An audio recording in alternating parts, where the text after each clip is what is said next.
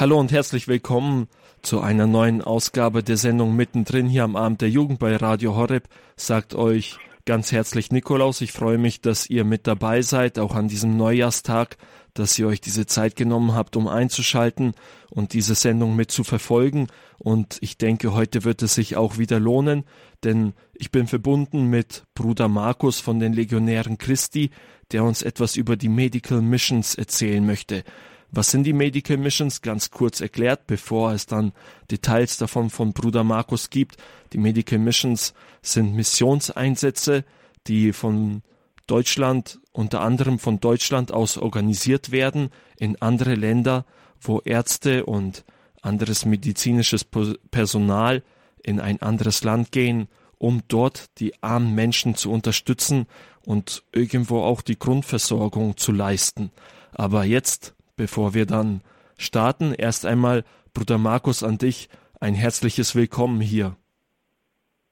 Grüß Gott, Nikolaus. Vielen Dank für das Interview jetzt. Ja, Bruder Markus, du gehörst zu den Legionären Christi und du hast mir im Vorgespräch gesagt, dass du auch schon einmal bei den Medical Missions dabei warst. Äh, in welchem Land warst du da unterwegs gewesen? Ja, wir waren jetzt im Oktober, äh, Ende Oktober, Anfang November waren wir in Mexiko, im äh, Bundesstaat Quintana Roo. Das ist äh, auf der Halbinsel von Yucatan, das ist ganz im Süden von Mexiko. Und dort ähm, haben wir mit einem Team von Ärzten und Freiwilligen ähm, einen Einsatz von Medical Network durchgeführt. Wie ist denn diese Medical Mission Network entstanden? Wer hat diese Grundidee gehabt? Und äh, ja, was war jetzt so die Motivation dabei? Ja, Medical Mission Network ist gegründet worden von einem Mitbruder von mir, vom Pater Bennett Thierry, und äh, in den 90er Jahren. Und Pater Bennett äh, hat lange Zeit in Mexiko gelebt und äh, ist jetzt schon fast 20 Jahre in Deutschland tätig. Und Pater Bennett hat halt ähm, die Not der Menschen dort gesehen, in diesem Gebiet. Wirklich, ähm, also die Menschen dort leben wirklich in großer Armut. Also es ist ein bisschen gegensätzlich. Man muss sich das so vorstellen, wenn man da nach Mexiko fährt, das ist da in der Gegend von Cancun, das haben vielleicht einige von euch schon mal gehört. Das ist einer der schönsten Strände der Welt, gibt es dort. Und äh, seit den 70er Jahren hat diese Gegend einen unheimlichen touristischen Boom erlebt. Und äh, dort sind einige Städte, die zu den am schnellst wachsenden Städten der Welt gehören.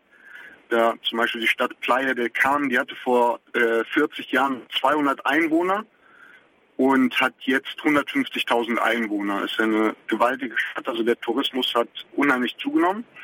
Man muss sich das so vorstellen, also da am, an, an der Küste läuft eine Straße entlang und links davon ähm, ist ähm, dieser Strand, das ist ein wunderschöner Strand, das ist ein weißer Strand, das Meer ist blau und warm, Palmen und ähm, also wirklich paradiesisch.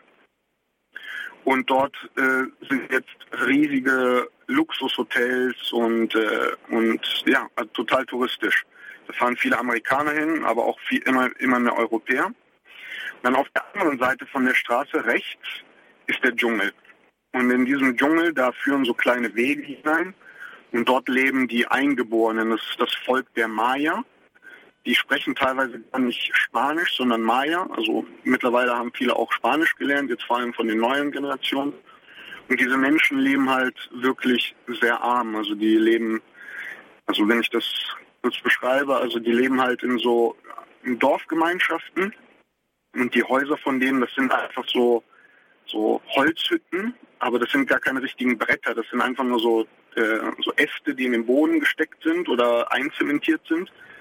Und darüber ist dann ein Dach aus geflochtenen Palm, äh, Palmblättern und äh, kochen über äh, offenem Feuer in der Hütte.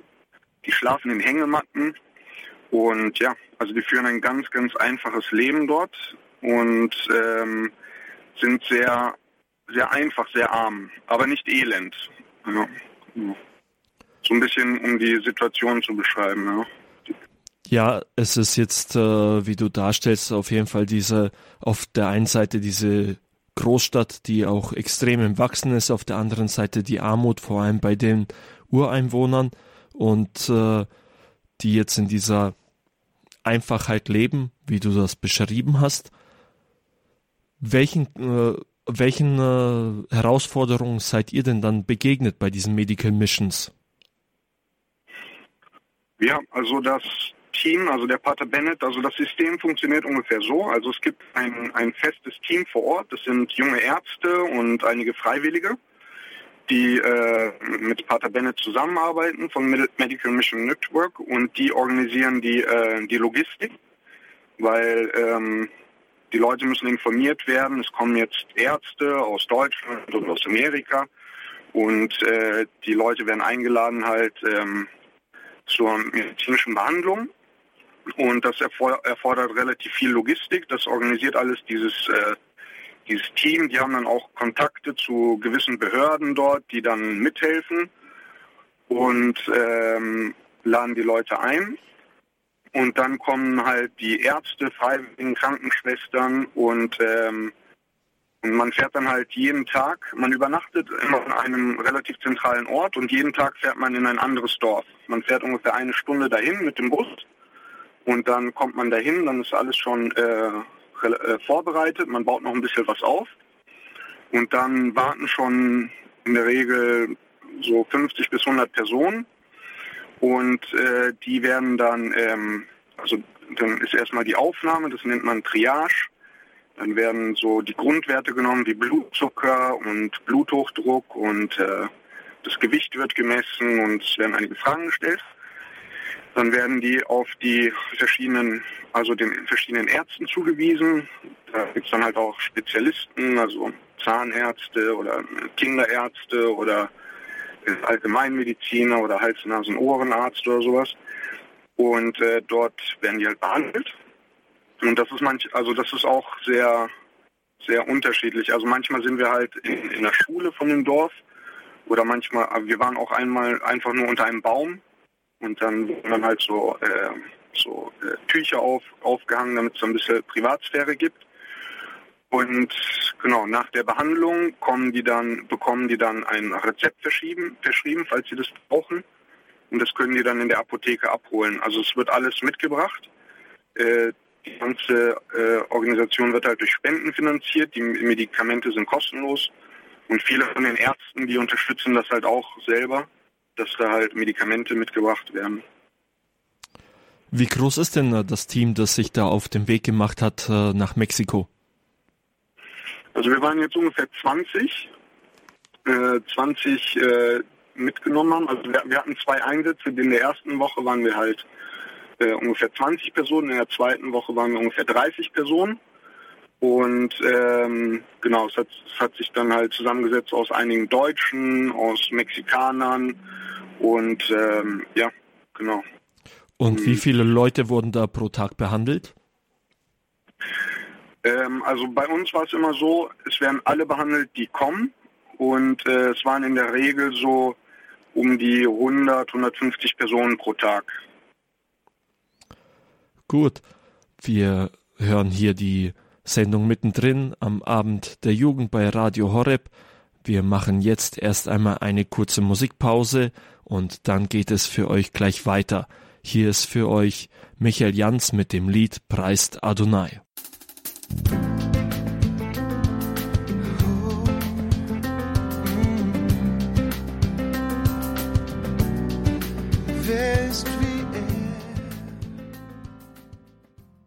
Das war Michael Jans mit dem Lied Preist Adonai. Wir hören hier am Neujahrestag die Sendung mittendrin, hier am Abend der Jugend bei Radio Horeb. Ich bin im Gespräch mit Bruder Markus über die Medical Missions. Er gehört zu den Legionären Christi und konnte zum ersten Mal in diesem Jahr im Oktober nach Mexiko mitfahren zu diesen Medical Missions, um da verschiedene Leute mit zu behandeln und äh, so die Grundversorgung bei armen Menschen sicherzustellen. Bruder Markus, du hast jetzt ein bisschen erzählt über den Ablauf, wie es da aussieht.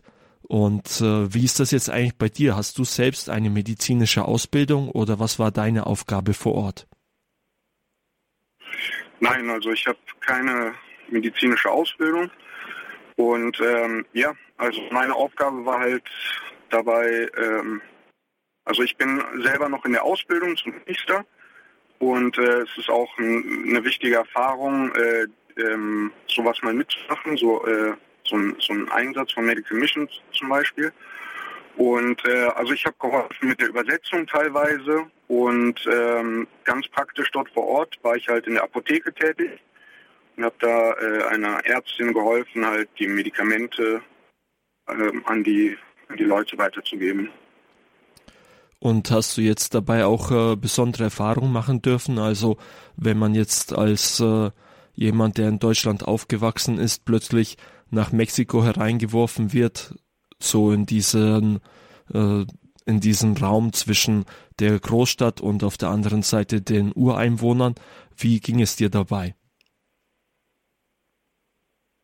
Ja, also in Deutschland zum Glück haben wir nicht wirkliche Armut. Also es gibt auch arme Menschen, aber niemand hat halt wirklich Hunger zu leiden und jeder kann, wenn er will, ein Dach über dem Kopf haben. Also unser Sozialstaat ist ziemlich gut organisiert eigentlich.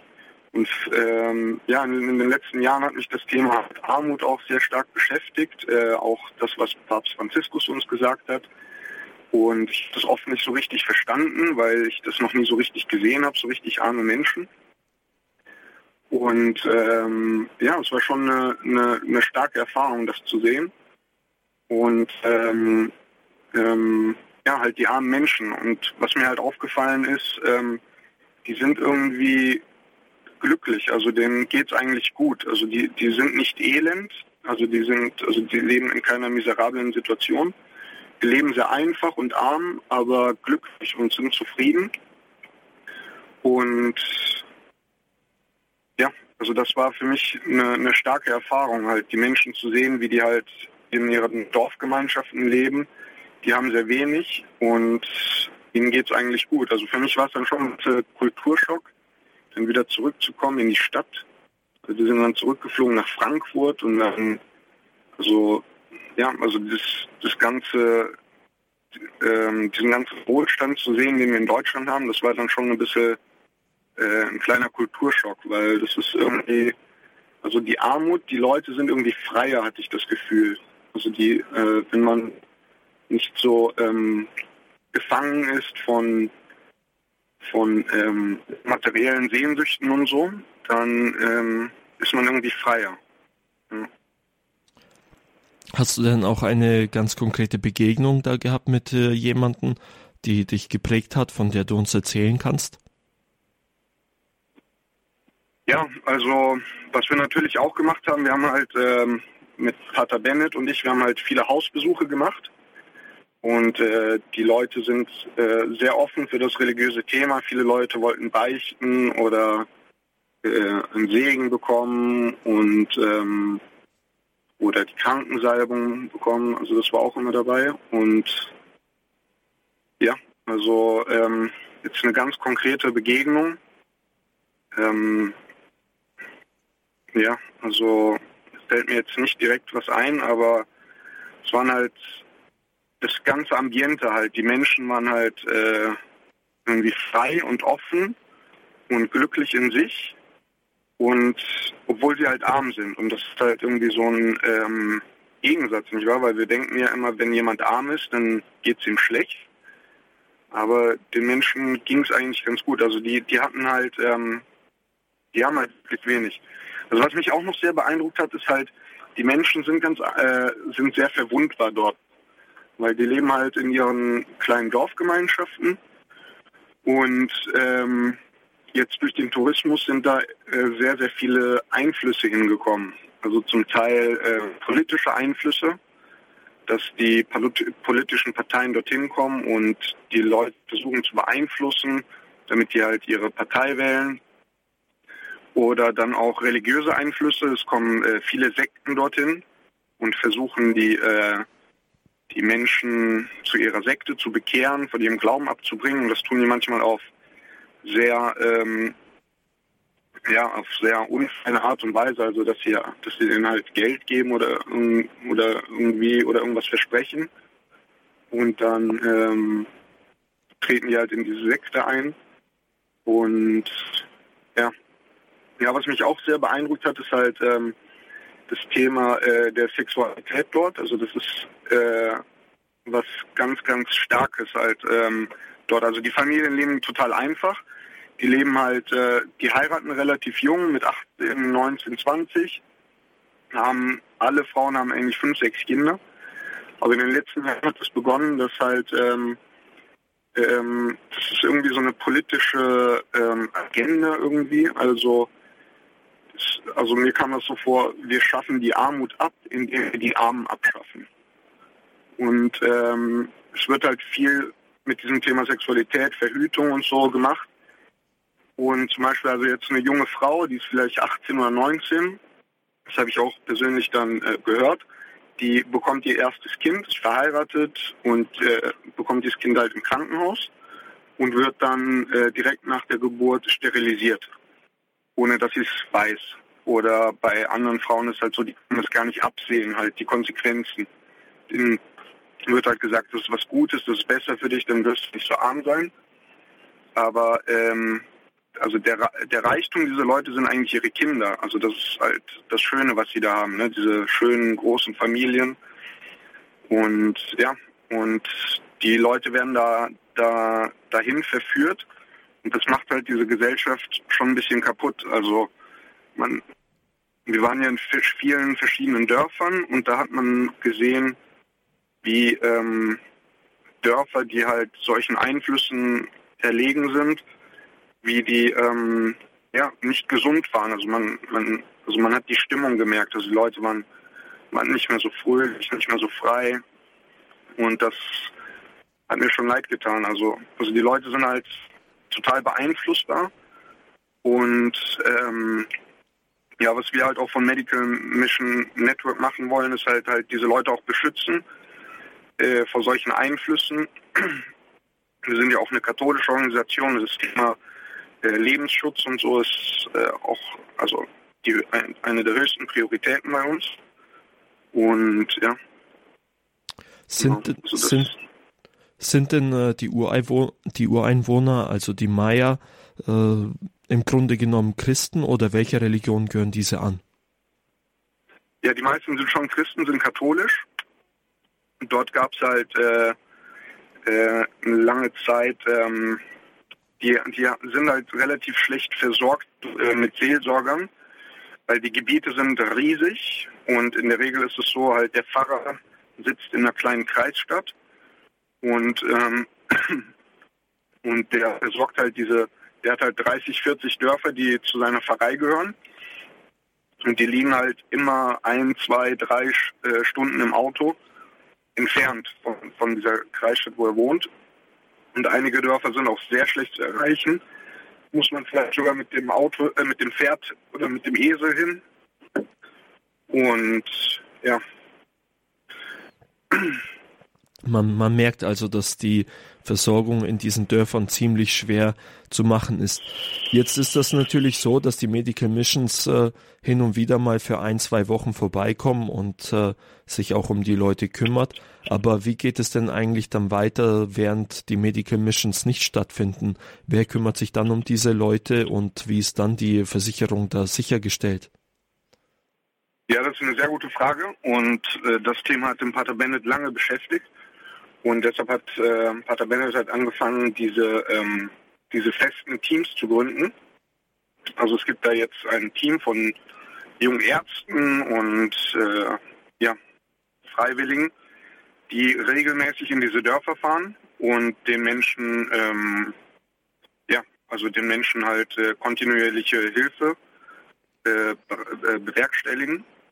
Die Sache ist die, also die Leute sind halt ähm, viele einfache Krankheiten, viel Diabetes und äh, Bluthochdruck und äh, kleine Sachen, die also in Deutschland, also ist es nichts Großes, aber die Menschen können halt leicht an solchen Sachen halt sterben.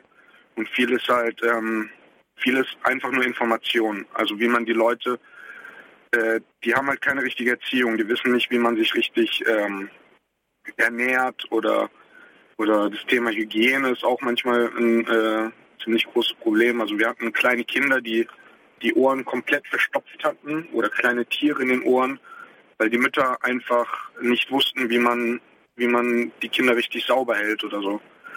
Und ja, also es gibt halt dieses, dieses ähm, feste Team dort und die äh, betreuen halt regelmäßig diese Dörfer. Das Team ist jetzt natürlich kleiner als das andere Team, nehme ich an, oder?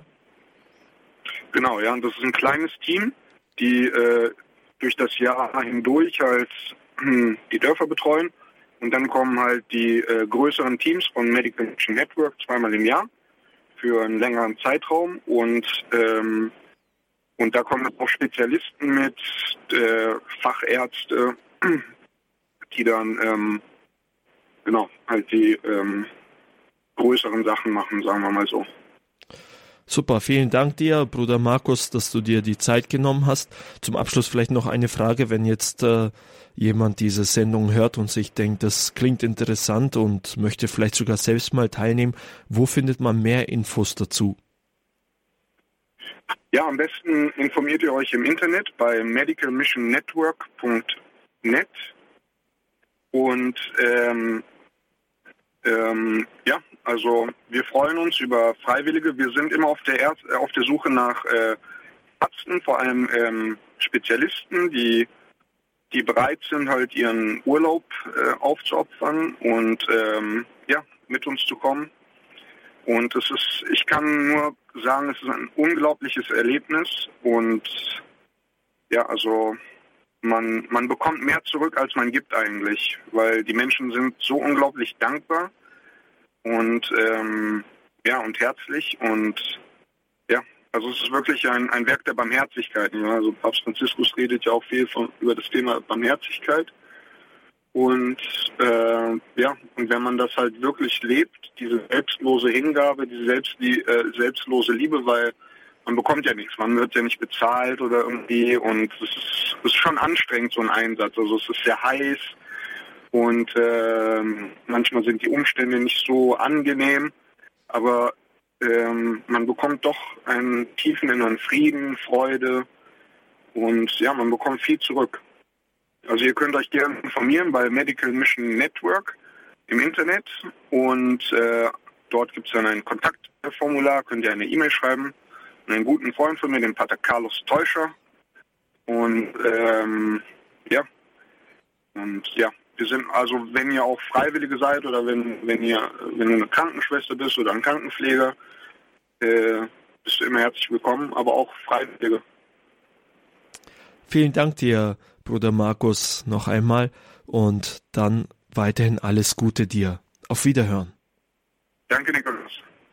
Wenn ihr diese Sendung noch einmal anhören möchtet, dann könnt ihr auf unsere Homepage www.horeb.org gehen. Da findet ihr den Bereich Mediathek, da ist dann auch der Podcast-Bereich dabei und da findet ihr dann wiederum die Sendung mittendrin, die, an, die ihr anklicken könnt, um diese Sendung noch einmal nachzuhören. Auf unserer Homepage findet ihr dann auch unter dem Infofeld zu dieser Sendung weitere Infos über die Medical Missions, unter anderem die Homepage. Es hat mich gefreut, dass ihr dabei wart. Euch alles Gute weiterhin und viel Freude mit unseren Sendungen. Bis zum nächsten Montag, euer Nikolaus.